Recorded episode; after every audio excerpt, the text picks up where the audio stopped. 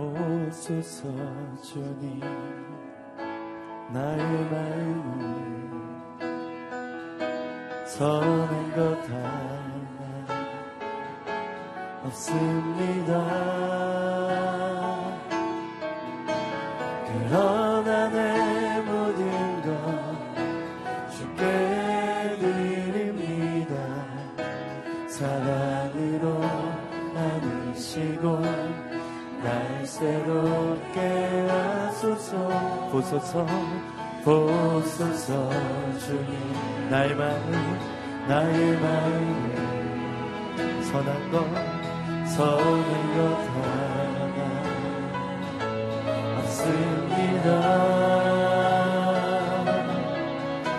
그러나 내 모든 것 주께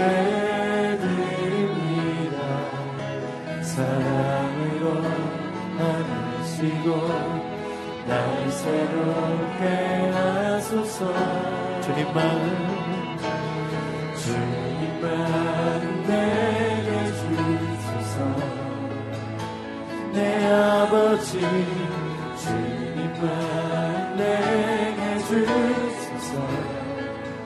나를 향하신 주님의 뜻이 이루어지도록 주님만 내게 주소서. 보소서 주님, 나의 마음은 선한 것 하나 없습니다. 하나 없습니다. 그러나 내 모든 것 주께 드립니다. 사랑으로 안으시고 날 새롭게 하소서. 주님 마음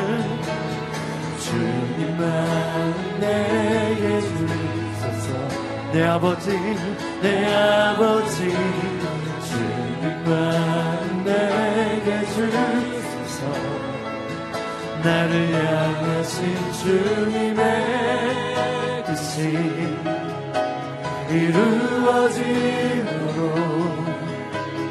주님만 내게 주소서. 나 주님만을 섬기니 헛된 마음 버리고 헛된 마음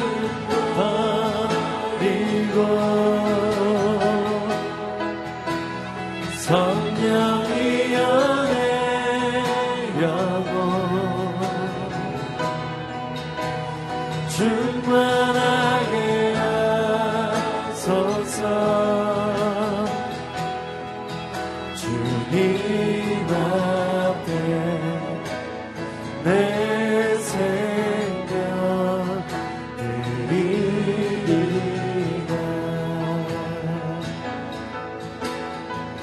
두손 들고 찬양합니다. 두손 들고 찬양합니다. 다시 오시와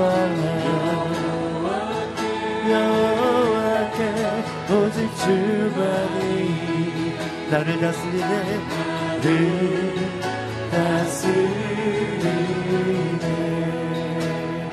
우리 두 손 높이 들고 나 주님만을 섬기니 헛된 마음 버리고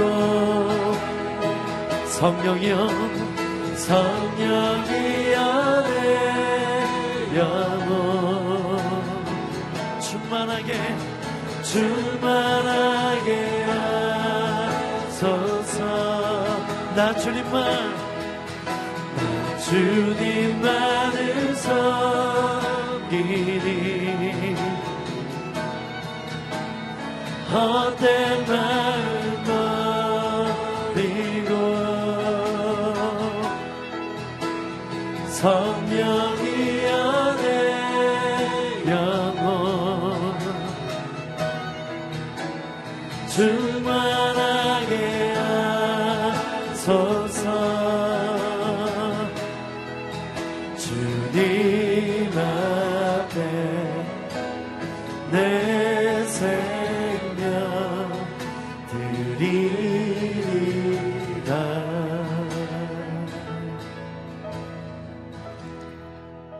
오늘을 주신 하나님 앞에 먼저 이 구별된 이 새벽 시간에 하나님, 저희의 마음을 다해 주님을 찬양하며 정성을 다해 주님 앞에 기도합니다. 하나님, 이 구별된 시간, 구별된 믿음, 구별된 말씀을 통하여 하나님 오늘 한 날도 하나님 앞에 영광이 되게 하여 주시고, 오늘 드려지는 이 예배를 통하여 하나님 영광 받아 주시옵소서. 주신 말씀을 받고 저희가 또 오늘 하루 구별된 삶으로 하나님 앞에 기쁨이 되게 허락하여 주시옵소서. 여러분의 말씀을 듣는 심령과 말씀을 전하시는 이상준 목사님을 위하여 다같이 기도하겠습니다. 하나님, 감사합니다. 오늘이라는 생명을 주시며 이렇게 구별되이 하나님 앞에 예배하게 하심에 감사드립니다. 하나님, 저희가 먼저 이 새벽에 나와 하나님 저희의 마음을 다해 하나님을 찬양하며 정성을 다해 주님 앞에 기도합니다. 하나님, 말씀에서 기도하게 해주시고 하나님의 뜻대로 성령 안에서 믿음으로 하는 기도를 통하여 하나님 말씀하여 주실 뿐만 아니라 저희의 예배를 흠양하여 주시고 주님으로 영광받아 주시옵소서. 그래서 저희가 그 말씀 위에 서서 구별된 삶과 구별된 믿음과 구별된 언어와 구별된 모든 것을 통하여 하나님 앞에 영광이 되게 해주시고 하나님 앞에 기쁨이 되어드리는 오늘 한날로 축복하여 주시옵소서. 말씀을 전하시는 목사님 가운데 기름 부어주시고 말씀을 듣는 심령 가운데 진리의 생명의 말씀이 우리 영혼 가득히 채워져 하나님과 함께 동행하는 영광을 올려드리는 복된 하루로 축복하여 주시옵소서. 새벽 미명의 한적한 곳에 와서 기도하신 우리 주님처럼 하나님, 이 새벽에 구별된 시간을, 구별된 믿음을 주님 앞에 드리기 위하여 하나님 앞에 나온 한 분 한 분을 축복합니다. 하나님, 온 마음을 다해 하나님을 찬양하며 온 정성을 다해 성령 안에서 믿음으로 기도하게 하여 주시옵소서. 우리의 이 기도와 주시는 말씀을 통하여 다시 한번 하나님의 뜻대로 우리의 삶에 주신 그 기도 제목들을 기도 올려드릴 때 하나님, 우리가 다시 한번 구별된 이 삶과 구별된 믿음을 통하여 하나님 앞에 영광이 되게 하여 주시고 하나님의 기쁨이 되게 허락하여 주시옵소서. 말씀 전하시는 이상준 목사님 가운데 성령으로 함께 하여 주시고 우리 듣는 모든 심령 가운데 주님 임하여 주시옵소서. 우리 주 예수 그리스도의 이름으로 기도드립니다. 아멘. 오늘 저희에게 주시는 말씀은 민수기 6장 1절로 12절까지의 말씀입니다. 여호와께서 모세에게 말씀하셨습니다. 이스라엘 자손에게 말하고 그들에게 일러라. 남자든 여자든 특별한 서원, 곧 여호와께 나실 사람으로 살겠다고 서원을 하면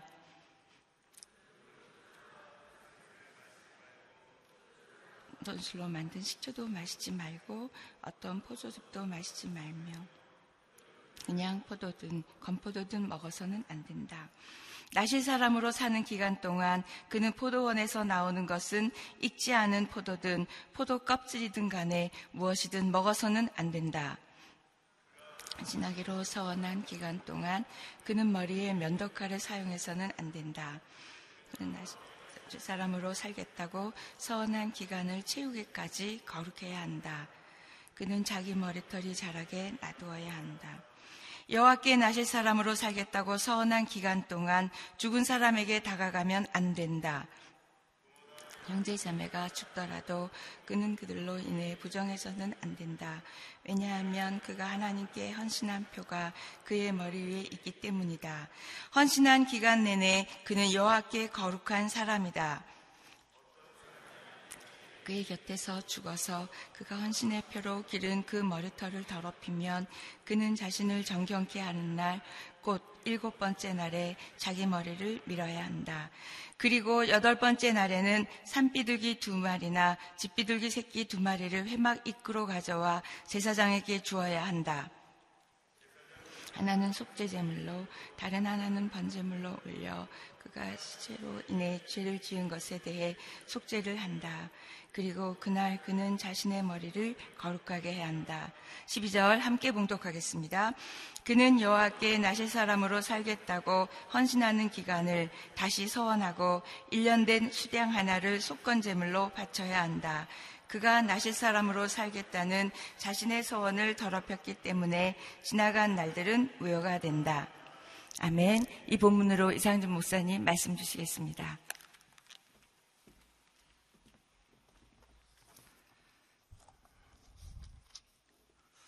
오늘 하루도 말씀으로 성령으로 충만한 하루가 되기를 축복합니다. 민수기 6장 나실인 규정입니다. 나실인으로 산다는 것이 어떤 것인가 1절 말씀, 2절 말씀 한번 같이 읽어보겠습니다. 시작. 여호와께서 모세에게 말씀하셨습니다. 남자든 여자든 특별한 서원, 곧 여호와께 나실 사람으로 살겠다고 서원을 하면 나실인은 하나님께 헌신해서 살겠다는 서원을 드린 사람들입니다. 하나님께 자기 자신이 스스로 거룩한 삶을 살겠다고 구별하고 헌신하는 그런 약속을, 맹세를 한 사람들입니다. 오늘 본문에 보니까 남녀 상관이 없다 이렇게 이야기를 하고 있습니다. 그러나 이들은 제사장도 아니고 레위인도 아닙니다. 특별한 직책이나 임무를 가지고 있는 것이 아닙니다. 그러면 이들이 어떤 삶을 사는 것인가, 무엇을 하는 것인가, 그들의 존재 자체가, 그들의 삶 자체가 하나님의 거룩을 드러내야 하는 그러한 사명을 가지고 사는 것입니다. 그럼 오늘날 크리스찬들은 과연 어떤가? 우리가 찬양할 때 세상 등지고 십자가 보내 뒤돌아서지 않겠네 이렇게 고백을 합니다. 그런데 헌신된 사람들, 나실인은 정말 오늘날로 얘기하자면 목회자나 소수의 사람들만 해당이 되는 것인가? 그런데 구약시대에도 나실인은 제사장이나 레위인을 의미하는 것이 아니었다는 것이죠. 일반 평민 중에서 나실인들이 나왔습니다. 예수님께서 누구든지 나를 따르려거든 자기를 부인하고 날마다 제 십자가를 지고 나를 따를 것이니라 말씀하셨죠.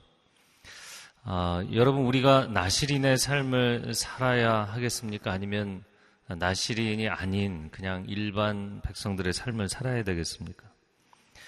어떤 성도분이 그런 질문을 하셔서 제가 좀 충격을 받은 적이 있었는데, 왜 평신도에게 예수님의 제자가 되라고 하냐, 난 그냥 평신도로 살겠다 그런 말씀이었어요. 제자는 좀 특별히 구별되고 헌신된 사람들이 되는 거지, 왜 우리에게 제자가 되라고 이야기하느냐. 그러면 예수님 주변에 무리로 남아있고 제자가 되지 않겠다, 그냥 무리로 남아있으면 어떻게 될까요? 그 무리들은 예수님의 말씀도 듣고 기적도 체험하고 또 도움도 많이 받고 떡도 먹고 여러 가지 좋은 일들이 많이 있었지만 결국에는 떡과 기적만을 좋아했을 뿐이지 예수 그리스도를 십자가에 못 박는데 일조했잖아요.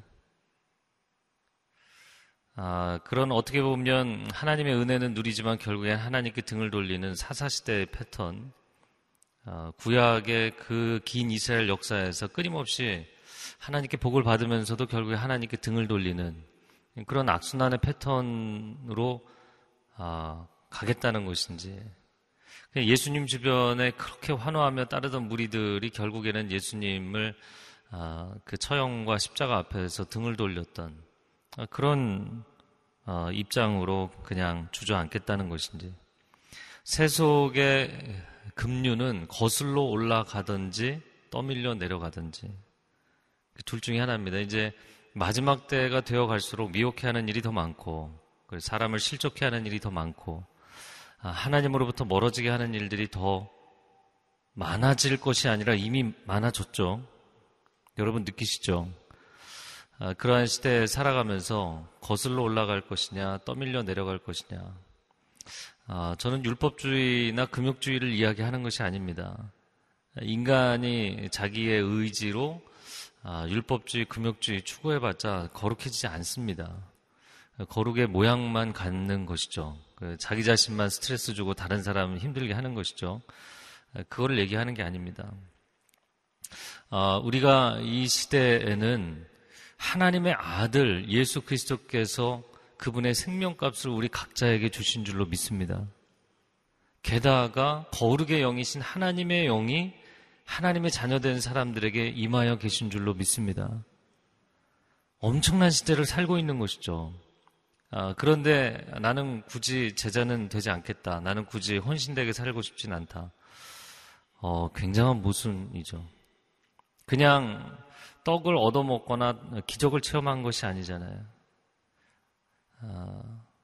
그냥 땅의 소산물을 얻은 정도가 아니잖아요. 하나님의 아들의 생명을 내가 얻었고 하나님의 거룩의 영을 내가 얻었잖아요. 이것은 뭐 피할 수 없는 선택입니다. 글쎄 선택이 아니라 그냥 주어진, 우리에게 주어진 삶이죠. 우리 한 사람 한 사람은 이 시대의 나실인으로 사는 것입니다. 그 길을 걸어가며 있어서 그러면 어떠한 인생을 살아야 되겠는가? 말씀하는 것은 3절 말씀에 그는 포도주나 독한 술을 마시지 말고 포도주나 독한 술로 만든 식초도 마시지 말고 어떤 포도즙도 마시지 말며 포도는 그냥 포도든 건포도든 먹어서는 안 된다. 네, 4절에 보니까 나실 사람으로 사는 기간 동안 그는 포도원에서 나오는 것은 익지 않은 포도든 포도 껍질이든 간에 무엇이든 먹어서는 안 된다. 이게 무슨 뜻인가? 결국에 포도 소산도 먹지 말라고 되어 있는데, 물론 저 같은 경우는 뭐 목회자이니까 그렇기도 하겠지만, 뭐 목회자들도 요즘은 본인 신앙 고백에 따라 어떻게 사는지가 많이 다른데, 저는 포도주는 마시지 않지만 포도 열매는 먹습니다. 포도 껍질도 먹습니다. 이게 도대체 무슨 뜻일까? 이 포도 열매는 사실 강수량이 굉장히 적고 무더운 팔레스타인 지역에서는 하나님께서 사람들의 그 지쳐있는 심신을 힐링하시고 위로하시는 굉장한 축복의 열매였습니다. 그런데 이제 성경에 그 비슷한 상황들을 좀 놓고 보면 레위기 10장 9절 말씀에 제사장이 성소에 업무차 들어갔을 때 그들이 성소에 업무를 하러 들어갈 때는 술 마셔서는 안 된다. 술 마셔서는 죽는다. 이렇게 하나님 말씀하셨어요. 운전할 때 술을 마셔서 되나요? 제가 한국 왔을 때 처음에 놀란 것이 두 가지 완전히 극단적으로 다른 메시지 때문이었어요. 요즘은 버스나 5개 광고에 성형에 대한 광고가 많은데 제가 들어왔을 때는 술 광고가 그렇게 많더라고요. 여기 계속 사는 분들은 이제 익숙하니까 잘 모르겠지만 4년 나갔다가 들어왔는데 보니까 버스도 그렇고 5개 광고도 그렇고 곳곳에 그냥 술 마셔라 술 마셔라. 근데 지금 내가 운전을 하고 가면서 술 마셔라 광고를 보고 있잖아요. 버스 광고를. 그런데 이제 그 뉴스에는 운전 중 혈중 알코올 농도에 대해서 기준을 더 까다롭게 하겠다. 자, 세상은 끊임없이 두 가지 메시지를 줍니다. 더 즐겨라, 더 누려라. 그러나 한쪽에서는 그러나 너 사고 치면 가만히 안 둔다. 어떻게 살라는 것일까요? 이 현대인들이 세상에 살아가면서 이 문명의 이기를 유지하고 삶의 수준, 그래서 삶의 수준이라는 게 과연 무엇이 수준일까요? 물질적인 수준을 유지하기 위해서는 굉장히 많은 스트레스를 주면서 살아야 돼요. 자기 자신에게, 자신뿐만 아니라 가족에게도 또 이웃에게도 동료들에게도 어마어마한 스트레스를 주면서 이걸 유지하며 삽니다. 서울주의처럼. 이 라이프스타일을 유지하기 위해서 서울지처럼 사는 거예요. 그런데 그 스트레스를 어디에 풀어야 될까요? 결국에 풀 곳이 필요하거든요. 그런데 술 마시고 운전하면 안 됩니다. 술 마시고 집에서 행패 부려서 안 됩니다. 술 마시고 길에서 음식점에서 행패 부려서는 안 됩니다. 사리 분별력을 잃기 때문이죠. 저는 이거 보면서 하나님께서 우리에게 주시는 메시지는 즐거움을 위해 살지 마라. 거룩을 위해 살라. 열심히 일한 당신 떠나라. 그런 광고가 예전에 있었죠. 굉장히 많은 사람들이 마음에 위로가 됐는데 그 광고는 광고 자체가 너무 어필하면 안 돼요. 광고는 그 제품을 어필해야 되거든요. 그래서 그때 그 광고가 그 광고 자체가 사람들에게 너무 어필하고 힐링이 돼서 그 제품에는 도움이 안 됐대요. 근데 어쨌든 간에 열심히 일한 당신 떠나라. 그게 막 사람들에게 굉장한 구원의 메시지처럼 들렸어요. 떠나라는 여러 가지 의미가 있죠. 뭐 여행을 가라는 의미도 있고, 좀 자기 자신을 즐기는 삶을 살라는 의미도 있고, 조금 더 해석하면 뭐 일탈의 의미도 있고 여러 가지 의미가 있겠죠. 오늘날 현대인들은 굉장한 그 정신적, 심리적 압박과 스트레스의 강도를 버텨내며 삽니다. 그리고는 그것을 쾌락을 통해서 풉니다. 즐거움을 위해 살죠. 즐거움을 사는 시대가 되었습니다.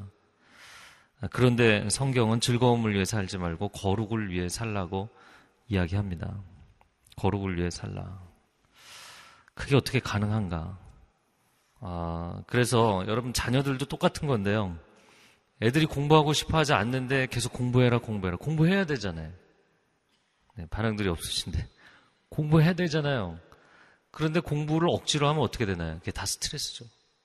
억지로 한 공부는 스트레스가 되고, 스트레스는 어딘가 풀어야 되죠. 건강하게 풀 수 있을까요? 건강하지 않은 패턴으로 풀게 되죠. 결국에는 인생이 건강하려면 학생은 공부하는데 공부가 좋아서 공부를 해야 돼요. 네, 여러분 마음속으로 참 어려운 일이다. 신앙생활 억지로 하는 게 아니라 내가 좋아서 해야 돼요. 제가 뭐 예전에 영화를 참 좋아하기도 했고, 또 사역을 하고 나면 뭐 사역으로 인한 여러 가지 뭐 스트레스도 있죠. 근데 그거를 영화를 꼭 봐야 이렇게 해소가 됐던 것 같아요. 근데 요즘은 영화 보지 않고도 잘 해소되는 것 같아요. 목회자들도 건강하게 자기 내면을 푸는 법을 배워야죠.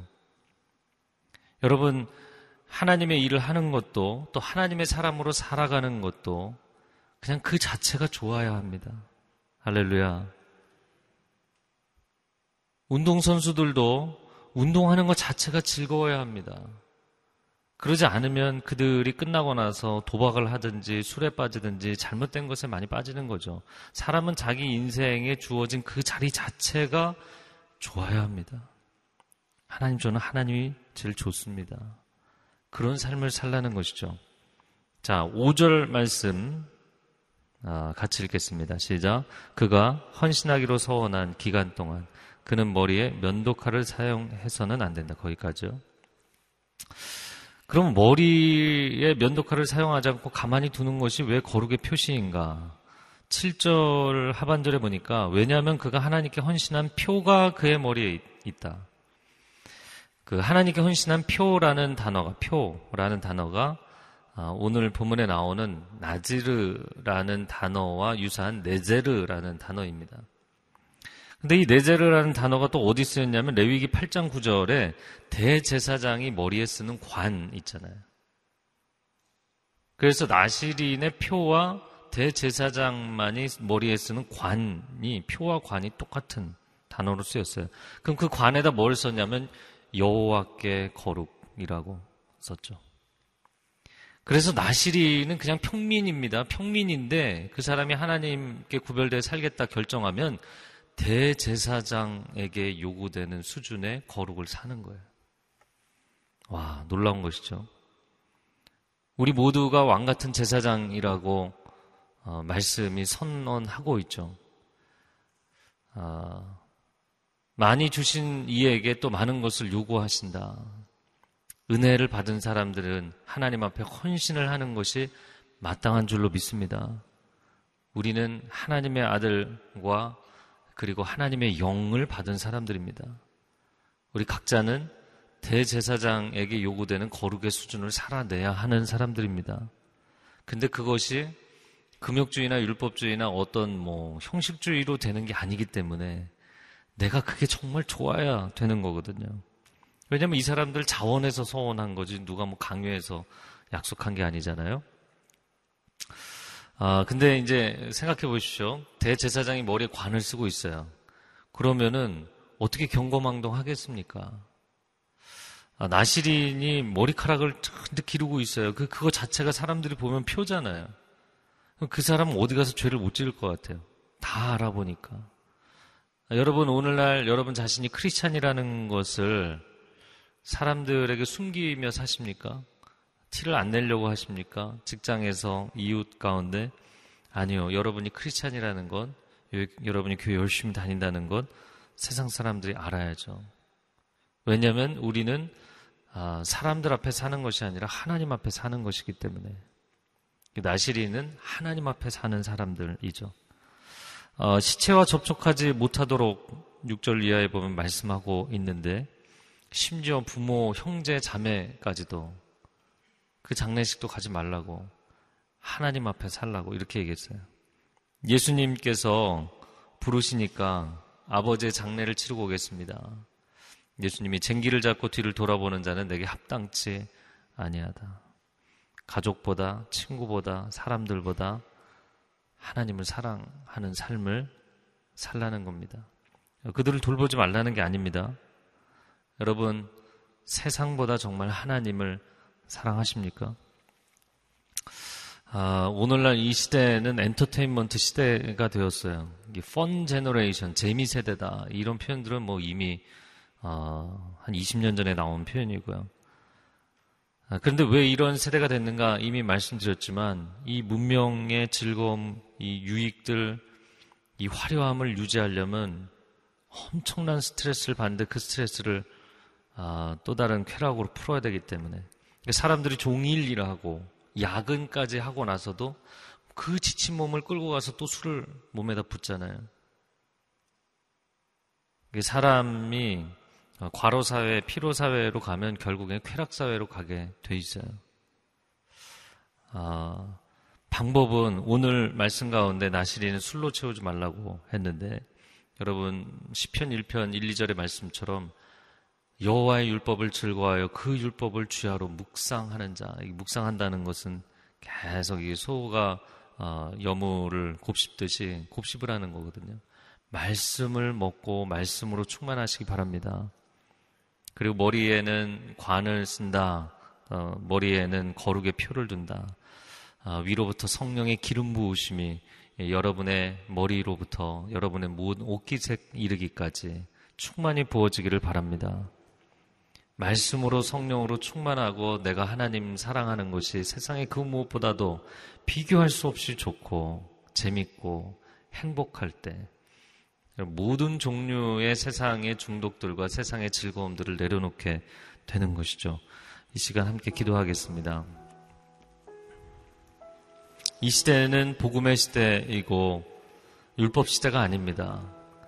사람들이 어떻게 보면 이 놀라운 은혜 시대에 더 세속적으로 살아가는 경향들이 있습니다. 그러나 하나님이 우리에게 엄청난 자유를 주셨지만 그 자유로 죄의 종로로 타는 것이 아니라 그 자유로 하나님을 사랑하고 그 자유로 거룩을 선택하며 사는 것이죠. 하나님, 이 새벽을 깨우는 하나님의 사람들을 붙잡아 주시옵소서. 우리 안에 하나님의 말씀을 사랑하고 이 말씀을 먹는 것이 너무나 행복한 마음의 고백을 허락하여 주옵소서. 성령의 기름 부으심이 충만히 임하는 체험이 있게 하여 주시옵소서. 우리 두 손을 주님께 올려드리고 주여 삼창을 기도하겠습니다. 주여, 주여, 주여. 사랑하는 주님, 이 세상에 아무리 많은 즐거움과 유익이 있을지라도 하나님 앞에 예배하며 하나님의 임재를 체험하며 주의 음성을 들으며 주님 말씀을 먹으며 주의 영으로 충만케 되며 그 영의 감동하심과 인도하심 가운데 인생을 살아가는 것, 하나님 이보다 기쁘고 감사하고 행복한 일이 없습니다. 우리의 심령 가운데 주의 생명의 말씀을 채워 주시옵소서. 주의 거룩의 영을 채워 주시옵소서. 하나님, 이 시대 가운데 나실인으로 살아가게 하여 주시고 왕같은 제사장으로 살게 하여 주옵소서. 거룩한 나라 하나님의 백성으로 살게 하여 주시옵소서. 하나님, 우리를 어두운 데서 불러내신 것은 하나님의 그 영광의 빛을 세상 앞에 증거하도록 선전하도록 우리를 부르신 줄로 믿습니다. 오 하나님, 우리가 걸어다니는 성전이 되게 하여 주옵소서. 하나님, 우리가 우리의 삶의 자리에서 부르심의 자리에서 제사장으로 살아가는 삶이 되게 하여 주옵소서. 하나님의 거룩의 임재가 충만한 한 주간이 되게 하여 주시고 하나님과 동행하는 모든 사람들 하나님의 영으로 충만케 하여 주시고 하나님의 생명의 말씀으로 충만케 하여 주시옵소서. 한 번 더 기도하겠습니다. 기도할 때 하나님, 우리가 가족에게 하나님의 감동하심과 은혜의 공급이 없이 그냥 공부해야 된다고 다그치고, 그냥 돈을 벌어야 된다고 다그치고, 또 자기 자신에게 그렇게 다그치고 살면 거룩은 갈수록 멀어지게 되고 거룩은 선택하기 거북한 것이 되고 맙니다. 오 하나님, 우리 가정 가운데 하나님이 주신 삶에 대한 기쁨이 있게 하여 주시고 감사가 있게 하여 주시고 찬송이 회복되게 하여 주시옵소서. 하나님의 영의 거룩한 감동하심이 회복되게 하여 주옵소서. 주여, 한번 외치고 통성으로 기도하겠습니다. 주여, 오 하나님, 우리 자녀들을 주님의 손에 올려드립니다. 남편을, 아내를, 부모님을 주님의 손에 올려드립니다. 주님 만져주시고, 주님 덮어주시고, 주님 품어주시옵소서. 하나님, 끊임없이 세상의 기준과 세속의 기준에 맞추기 위해서 애쓰고 있는 이 시대의 사람들을 불쌍히 여겨 주옵소서. 긍휼히 여겨 주옵소서. 하나님과 동행하며 살아가는 삶, 에녹과 같은 삶, 아브라함과 같은 삶, 다윗과 같은 삶이 하나님 행복한 삶이 되게 하여 주시고 충만한 삶이 되게 하여 주시고 기쁜 삶이 되게 하여 주옵소서. 우리 한 사람 한 사람이 그렇게 구별되게 하시고 우리 가정이 구별되는 은혜와 축복이 있게 하여 주시옵소서. 오 사랑하는 주님, 이 시대를 긍휼히 여겨 주옵소서. 화려함과 부요함을 유지하기 위해서 또 다른 쾌락의 늪에 빠져가는 이 시대를 불쌍히 여겨 주옵소서. 하나님의 사람들이 왕같은 제사장으로 거룩한 나실인으로 살아갈 때 하나님, 이 삶이 나의 인생을 향한 하나님의 부르심이 되고 기쁨이 되는 축복이 열리게 하여 주옵소서. 이제는 우리 주 예수 그리스도의 은혜와 하나님 아버지의 극진하신 사랑하심과 성령의 교통하심이 오늘 이 나실인의 헌신의 고백을 드리며 나아가는 귀한 하나님의 사람들 위에, 가정과 일터 위에, 대한민국 위에, 그리고 선교사님들 위에 이제로부터 영원토록 함께하여 주시기를 간절히 축원하옵나이다. 아멘.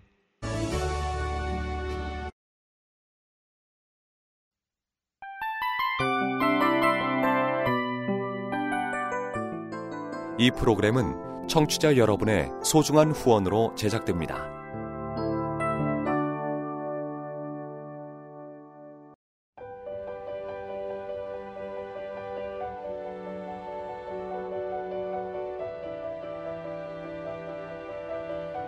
세상에는 수많은 교회들이 있지만 더 깊이 있는 말씀 강해를 찾기 위해 크기로만 교회를 선정하지 않습니다. 보다 좋은 영적 콘텐츠를 더 많이 나누기 위해 방송비를 받지 않습니다. 1년 365일 복음만 전하고 싶어서 우리는 광고를 하지 않습니다. 온누리의 복음을 땅끝까지 CGN TV와 함께 땅끝 선교사가 되어주세요.